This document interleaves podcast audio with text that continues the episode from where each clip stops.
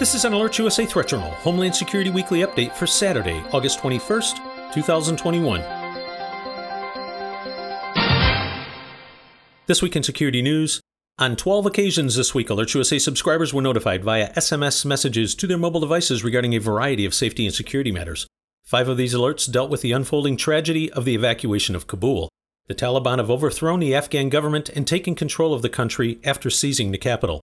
This past Sunday, Alert USA subscribers were some of the first in the nation to learn that U.S. Ambassador Ross Wilson and the American flag had formally left the embassy in Kabul and are now working with other embassy staff in a makeshift facility located at Hamid Karzai International Airport, where they are secured by the U.S. military. Afghanistan airspace is now closed for commercial flights, and overflight traffic is being told to reroute around the country. U.S. commercial carriers have now been completely banned by the FAA from operating within Afghanistan's airspace, in further tightening of restrictions following the deterioration of the country's political stability. Only military aircraft that are evacuating citizens are allowed to land at the airport in Kabul. The U.S. State Department has issued alerts advising Americans in Afghanistan that while the U.S. government provided flights are departing Kabul, it is up to U.S. citizens, lawful permanent residents, and their spouses and unmarried children to get to Hamid Karzai International Airport when it is safe to do so, quoting the last State Department message on Friday. The U.S. government cannot ensure safe passage to the airport. Despite this statement, President Biden said on Wednesday that the U.S. was committed to evacuating every American out of Afghanistan, even if that means extending the military mission beyond his August 31st deadline for a total withdrawal it remains unclear how many people are awaiting airlifts from the country.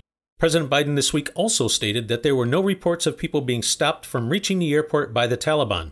This statement has been refuted by numerous reporters, as well as Secretary of Defense Lloyd Austin, who told lawmakers on Friday that Americans trying to leave Afghanistan have been beaten and harassed by Taliban fighters. Foreign terrorist organizations have been lighting up social media this week with praise and accolades over the turn of events and the Taliban's rapid dominance of the ground game. This week, Al Qaeda in the Arabian Peninsula issued a statement offering its congratulations and blessings for the Taliban conquest of Afghanistan.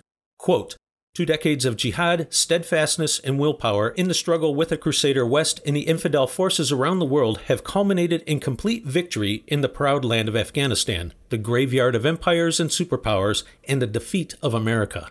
This victory shows that jihad and combat is the legitimate, realistic way to recover our rights, expel the invaders and occupiers, and return the Islamic nation to its glory. As for the games of democracy and peaceful methodologies, these are deceptive illusions. China also leveraged the disastrous situation in Afghanistan to provide Taiwan a warning. The Global Times, a tabloid controlled by the Chinese Communist Party, warned Taiwan on Monday it could face the same fate as Afghanistan if it continued relying on the United States as an ally. Next up, a new report by Reuters this week throws a wrench into the mainstream narrative that the January 6th incident at the U.S. Capitol was a siege planned and perpetrated by shadowy conservative militia groups working in concert with Republican lawmakers. According to the Reuters report, although federal officials have arrested more than 570 alleged participants, the FBI at this point believes the violence was not centrally coordinated by far right groups and that there's, quote, scant evidence to suggest that the events of January 6th resulted from an organized plot by supporters of then President Donald Trump. Quoting an unnamed senior law enforcement source in the Reuters report, 90 to 95% of these 570 arrests are one off cases. Then you have 5% maybe of these militia groups that were more closely organized. But there was no grand scheme with Roger Stone and Alex Jones and all of these people to storm the Capitol and take hostages. Unquote.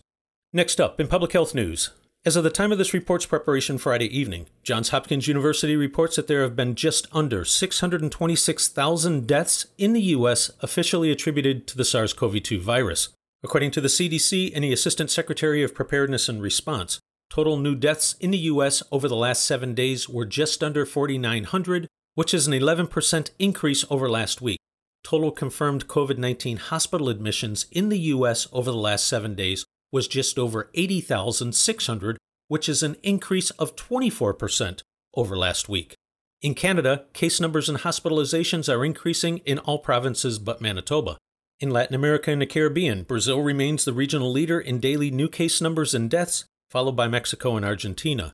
In Europe, while many EU nations have reopened for business and are accepting travelers from the US, the continent is a patchwork of different rules and regulations.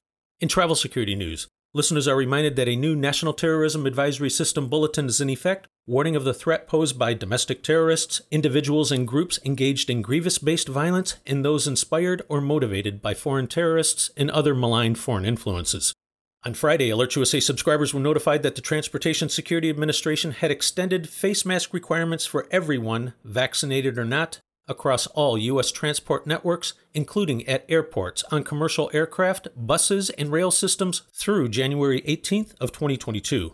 Additionally, the CDC also still requires all air passengers entering the United States, including U.S. citizens and legal permanent residents, to present a negative COVID 19 test taken within three calendar days of departure or proof of recovery from the virus within the last 90 days. If you are planning travel abroad this summer, regardless of the destination, Alert USA strongly recommends checking out the U.S. State Department's travel website as well as that of the CDC for safety, security, and health considerations. We also recommend that you take a few minutes to register your trip with the State Department's Smart Traveler Enrollment Program. This is just letting the State Department know you will be visiting such and such countries on particular dates and giving them some basic contact information. By doing this, if something bad happens in the nation you are visiting, such as a terror attack, a natural disaster, a coup, or an outbreak of war, the ability of the US government to render aid is made significantly easier if the embassy knows you're in the country and how to contact you. The current situation in Afghanistan is a perfect example of why this is important. Contingency planning should also be considered an essential part of your travel preparations. If you get sick overseas, do you have the resources for medical treatment or an extended stay? Does a family member or colleague know you'll be out of the country and when you're expected to return? A few minutes of thought exercises and advanced planning can mean the difference between an inconvenience and an outright vacation disaster. In addition to U.S. government travel guidance, Alert USA also regularly recommends taking a few minutes to visit the equivalent websites of the Canadian, Australian, and British governments to see the travel guidance that those nations are providing to their citizens as threats, assessments, and travel restrictions are always articulated differently and thus may provide additional insights regarding the threat environment in your location. You can find more on each of these stories in the latest issue of the Threat Journal email newsletter. If you're not already a subscriber, simply visit threatjournal.com and sign up today. The publication is free, and a copy of this week's issue will be immediately sent to you via email. If you would like to receive breaking threat and incident alerts on your mobile device, visit alertsusa.com. Alert USA continues to monitor the overall domestic and international threat environment and will immediately notify service subscribers via SMS messages and email of new alerts, warnings, and advisories, or any other factors which signal a change in the overall threat picture for American citizens as events warrant. This has been an Alert USA Threat Journal Homeland Security Weekly Update for Saturday, August 21st, 2021.